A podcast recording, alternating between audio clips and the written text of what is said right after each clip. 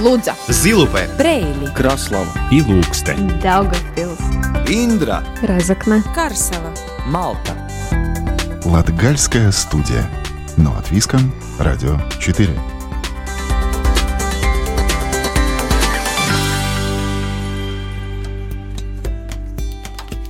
Здравствуйте! В эфире Латвийского радио 4 передача «Латгальская студия» и с вами ее ведущая Наталья Терескина. Мы продолжаем тему сакрального наследия Латгалии и сегодня встречаемся с гидом и организатором экскурсий из города Резекна Мариной Соколовой. Поговорили о сакральном туризме и о том, почему стоит посетить маленькие храмы в глубинке. После отправимся в Пасьяно, приграничье Зилупского края – Именно здесь находится Пасьянская римско-католическая церковь святого Доминика, которой в следующем году исполняется 360 лет. Еще послушаем музыку и отправимся в историческое путешествие по железной дороге. Латгальская студия. Но от Виском. Радио 4.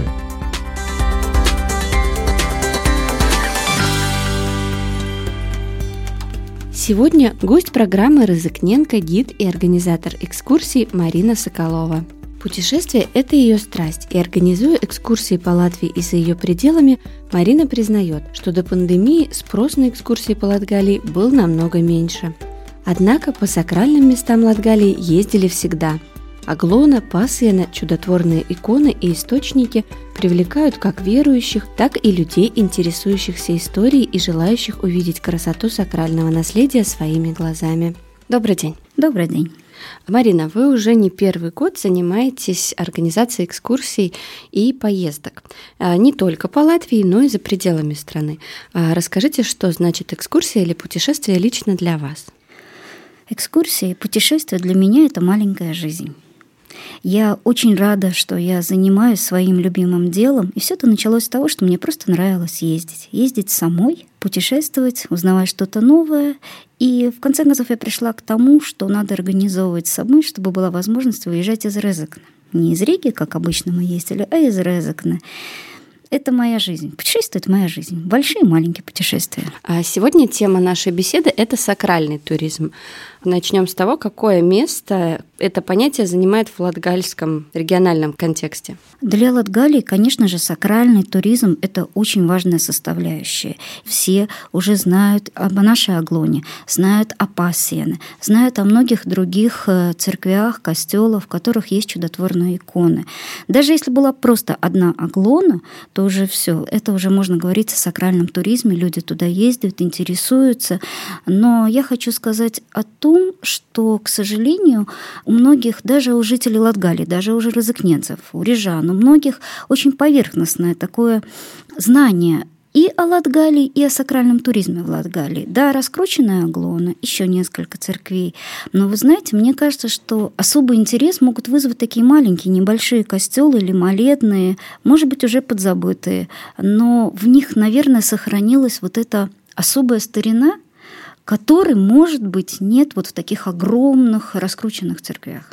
А как часто люди, туристы проявляют интерес именно к сакральным местам? Конечно же, есть э, масса туристов, э, которые приезжают специально для посещения какого-либо храма. Это та же уже упомянутая Глона, та же Пасьяны, когда ездят в костел, Сарканы, где чудотворная икона. То есть можно их даже назвать такие туристы-паломники. Они знают э, о чудотворных иконах, они знают о каких-то монастырях, они ездят специально. Если говорить об таком среднестатистическом массовом туристе, то обычно делается так. Обычно предлагается тур, будь то по Резекн или по Латгалии, и в него включается храм. Есть храм, интересно, зайдем. Нет храма, ну, значит, не пойдем. Особое на моей практике, о чем интересуются туристы, это если связано со староверием, ну и, соответственно, с иудеями, с евреями.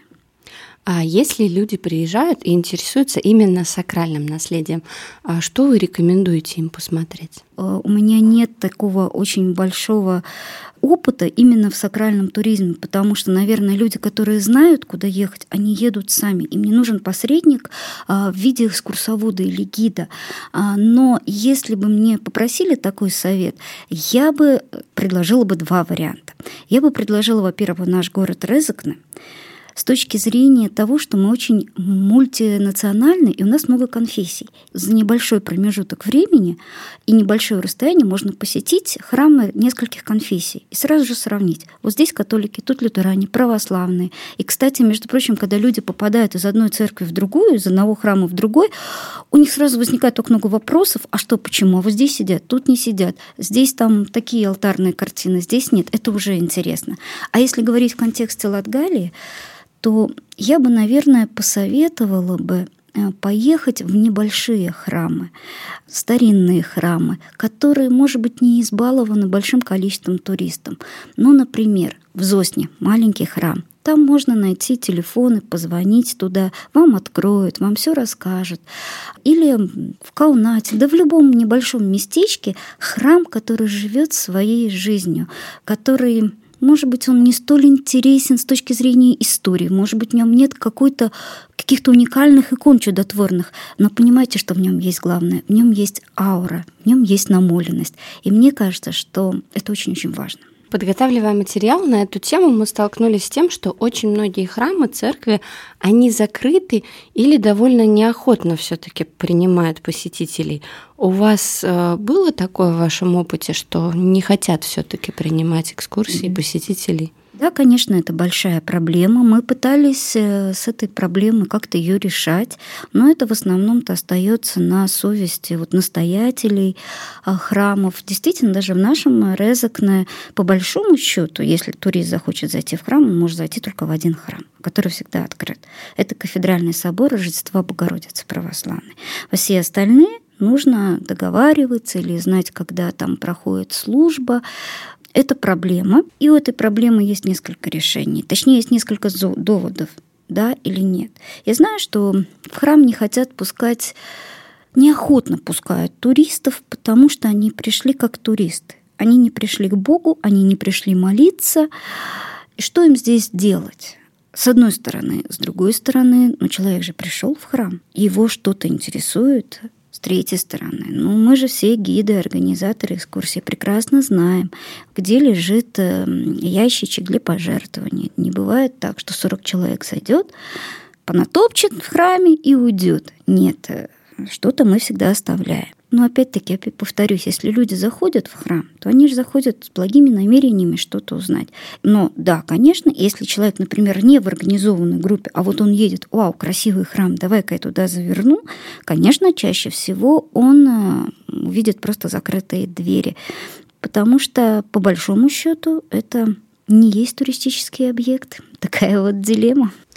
Особое место в Розокно э, занимает зеленая синагога. Можно ли назвать это место одним из примеров открытости и все-таки популяризации культурного и сакрального наследия? Да, конечно, безусловно, зеленая синагога – это действительно жемчужина и культурно-исторического, и сакрального туризма а, в нашем городе. Но по большому счету это все-таки, наверное, чуть-чуть ближе к музею, нежели к действующему храму. Да, конечно, там проходит богослужение, но очень-очень редко э, ввиду малочисленности еврейской общины. И, в принципе, во мног... у многих туроператоров, которые проводят экскурсии, организуют, это все-таки больше музей, нежели храм. И в той же синагоге Валдемар Ивдрис рассказывает об религиозных аспектах. Он рассказывает о том, как проходит богослужение. И поверьте, люди тем более ничего не знают об иудейской вере и тем более задают иной раз, честно говоря, даже глупые вопросы, но на все вопросы старается Валдемар ответить, потому что есть интерес, есть интерес. И последний вопрос. А есть ли сотрудничество вот именно на тему сакрального туризма с соседними странами? Вот у наших жителей есть интерес изучать сакральное наследие а, в Эстонии, Литве, России – и у других э, иностранцев есть интерес вот к нашим храмам, к нашему сакральному наследию? Конечно, о чем разговор? Опять-таки, это паломнический туризм, который очень сильно развит у нас в Резакне. У нас постоянно комплектуются группы от нашего собора, которые ездят в Эстонию, в Пюхтицу. А у нас э, очень э, хорошо работает община православная. Они ездят на Богомоле Псков, в Москву. Это все есть, это все происходит, но это уже, скажем так, паломники, меньше туристы, больше паломники, которые едут туда специально. Если говорить об туристах, скажем так, среднестатистических, конечно же, есть интерес.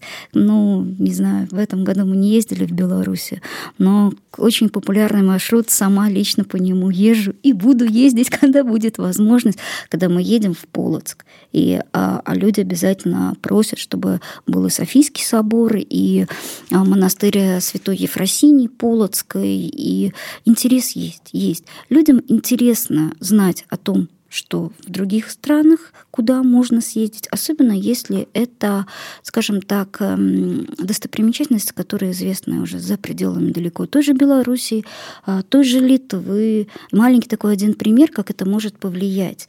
Это не Беларусь, это Друскиненкай. Все мы ездим в Друскиненкай, аквапарк, бани, то есть все. И в Друскинкай обычно я начинаю свою экскурсию э, с посещения православного Друскинкайского храма. Очень красивого, старинного, 1862 года. И вот однажды мы пришли туда, и к нам вышел настоятель. Говорит, ну откуда, откуда? И он нам начал говорить, начал рассказывать о себе, о храме и начал читать как, как проповедь. Я, честно говоря, сперва уже сжалась, думаю, ну все, попали. Но он говорил минут двадцать о вещах всем нам понятных, о вещах нужных, о любви, о любви к родине, о любви к ближнему. И вы знаете, моя группа, она слушала с таким удивлением и даже восхищением. И потом вот этот вот внезапный рассказ священника вот о любви к родине и ближнему своему, он сделал этот день. У меня до сих пор э, вот люди, которые со мной часто ездят, они говорят, а вот вы помните, вот там в Друскиненкае нам говорили о любви. Вы знаете, мы не можем это забыть. И я поняла, что это очень-очень важно и очень-очень нужно. Вот вам и сакральный туризм. А мы напоминаем, что у нас в гостях была гид и организатор экскурсии Марина Соколова. Латгальская студия. Но от Виском. Радио 4.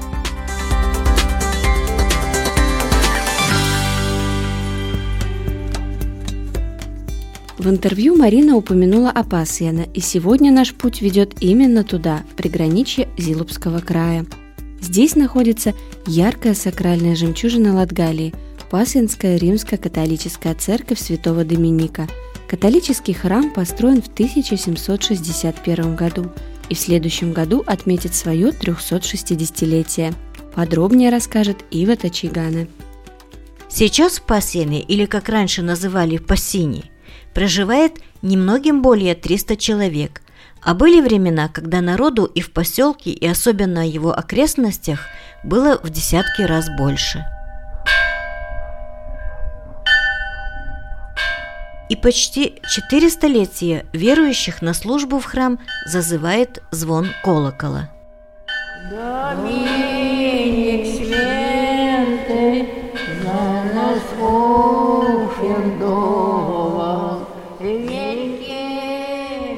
Служба здесь обычно проходит на двух языках – латышском и русском.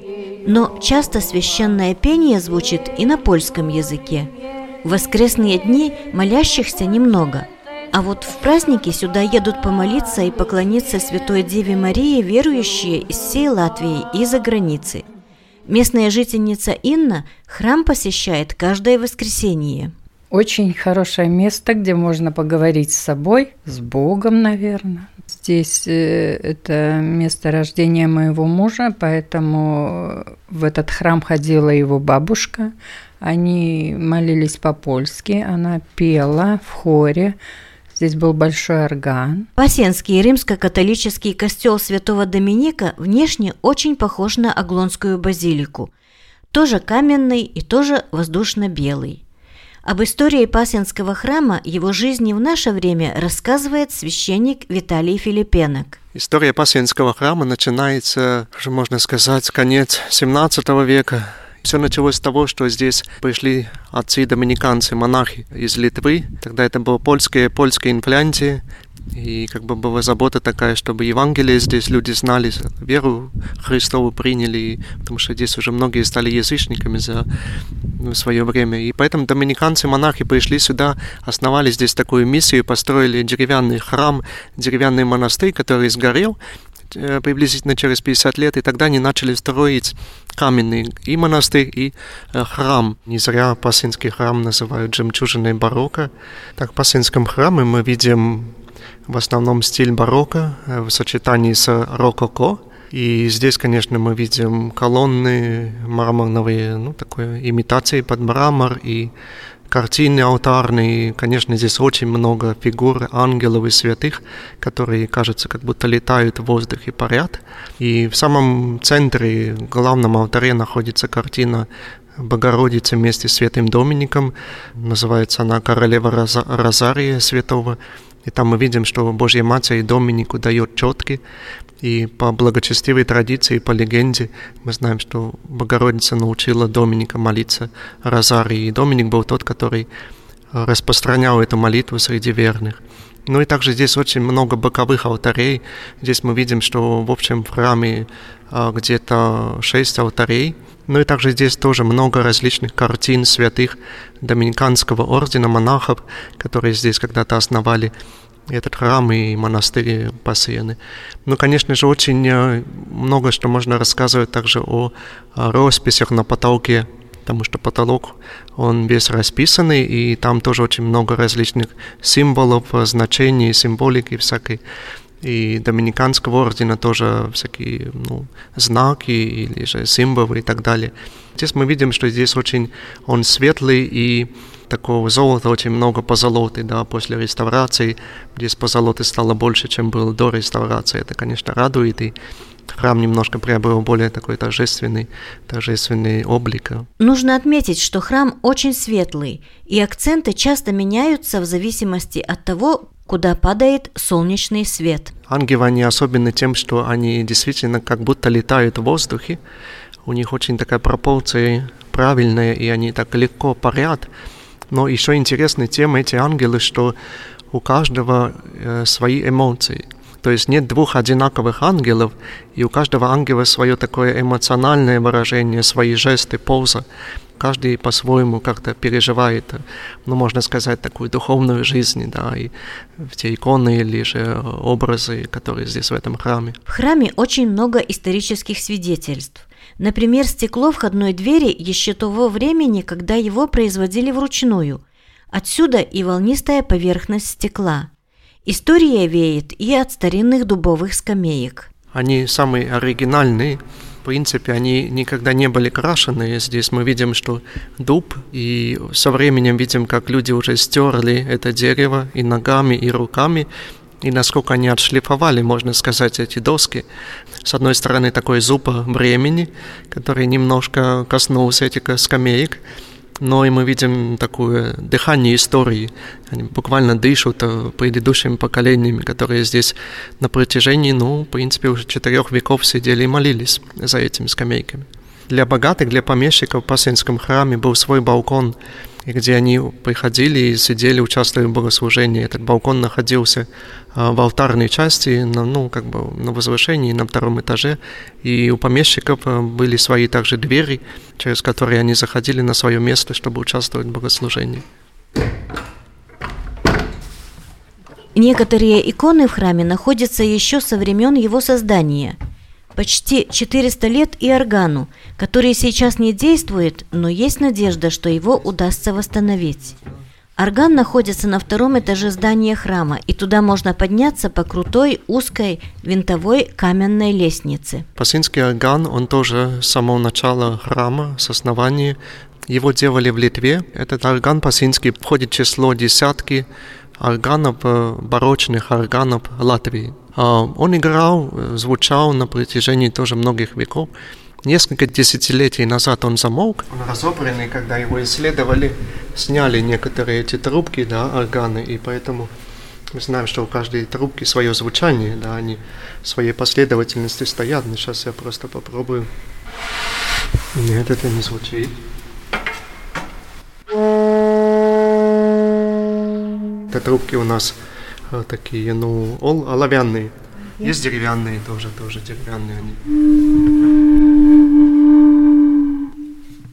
И чтобы играл орган, нужно было обязательно два человека. Это органист, который играет, музыкант и простой человек, который э, на педалях стоит, ногами и ходит, и то есть э, качает воздух подает воздух вот этими мешками. Священник Виталий Филипенок признает, что несмотря на то, что время храм изрядно потрепало, в целом он сохранился на удивление хорошо. Самые страшные годы для храма были годы Первой мировой войны. Э, когда здесь э, даже были бои, мы знаем, за вот именно сто лет назад за освобождение, то есть присоединение этих земель к Латвии, да, в этом году праздновали. И вот именно тогда здесь очень много что было разрушено. Были обстрелы со стороны большевиков, были разрушены гробницы, усыпальницы и монахов, и помещиков тоже. И также архив был разрушен. Были обстрелы башни костров, э, колокола тоже повреждены были, один упал и так далее. То есть вот сто лет назад больше всего было такого. Во время Второй мировой войны здесь э, более-менее все прошло мирно. И внутреннее убранство буквально без всяких повреждений сохранилось. Конечно, время не пощадило каменное здание костела. Фундамент стал проседать, пришлось не только его укреплять, но и частично засыпать землей во время Первой мировой войны разграбленный подвал, который находится под зданием всего костела и откуда ведут несколько подземных ходов. Мы спустимся в подвал, куда обычно все не ходят, но для вас, как говорится, будет такая возможность спуститься, посмотреть и увидеть, тоже ощутить такую историю, дух, дыхание, можно сказать, времени. Здесь мы видим, что он частично засыпан на пол подвала. В некоторых местах мы можем стоять полный рост, в некоторых местах нам надо нагибаться немножко. Здесь тоже видим, есть такие подпорки уже дополнительно сделанные из камня, чтобы они поддерживали эти своды 12 лет назад в Пасенском римско-католическом костеле святого Доминика были закончены реставрационные работы.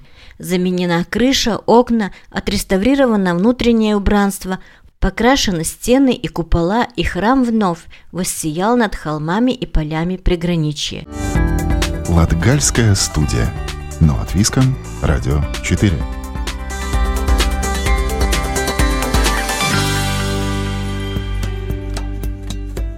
И как обычно окунемся в историю Латгальского края. В честь 160-летия железной дороги в Даугупилсе музей подготовил передвижную историческую выставку, которая уже месяц располагается на улице Ригас и вызывает большой интерес жителей и гостей города. Подробнее о истории железной дороги в Даугупилсе узнавала Елена Иванцова. История железных дорог на территории Латвии началась 8 ноября 1860 года. Тогда было открыто движение на участке Остров-Динабург железнодорожной линии Санкт-Петербург-Варшава.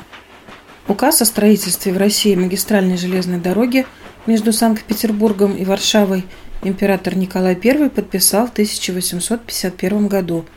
С ее помощью планировалось развивать промышленные и торговые связи с Западной Европой – рассказывает главный специалист отдела истории Даугавпилского краеведческого и художественного музея Галина Веревочникова. Прокладка линии между Санкт-Петербургом и Варшавой была завершена в 1862 году. Общая протяженность магистрали составила 1288 километров.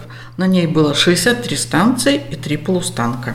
Регулярное движение по всей дороге было открыто 15 декабря 1862 года – Подвижной состав и локомотивы были заказаны на лучших заводах Европы. Товарные паровозы развивали скорость до 45 км в час, а пассажирские – до 80 Для обслуживания и ремонта подвижного состава в июле 1860 года в Динабурге было открыто паровозное депо, а спустя 6 лет – паровозы ремонтные мастерские. Путешествие по магистрали из Петербурга в Варшаву занимало 36 часов. Пассажирские вагоны того времени были первого, второго и третьего класса. Для поездов Варшавской линии они отличались особым удобством, богатством обстановки, которые в первую очередь, конечно, назначались для пассажиров первого класса. Они были бы даже больше похожи не на вагоны, а на маленькие комнаты с мягкими спальными местами и отделанными красным деревом и бронзой стенами. Особенно роскошных вагонах пассажирских иногда бывали даже ванны. Полы покрывали настоящими восточными коврами и дорожками. Важным объектом железнодорожной магистрали Санкт-Петербург-Варшава в Динабурге стал железнодорожный мост. Он был первым железнодорожным мостом, соединившим берега Даугавы. Движение по мосту началось 21 мая 1862 года при открытии участка железной дороги Динабург-Ковна, Каунас. Мост находился на 533-м километре магистрали. По нему проходила одна колея железной дороги. Первоначально его использовали и для проезда конных повозок, прохода пешеходов. Мост дал возможность жителям города в любое время года беспрепятственно и быстро переходить с одного берега на другой. Во время войны за независимость в сентябре 1919 года средний пролет моста был взорван.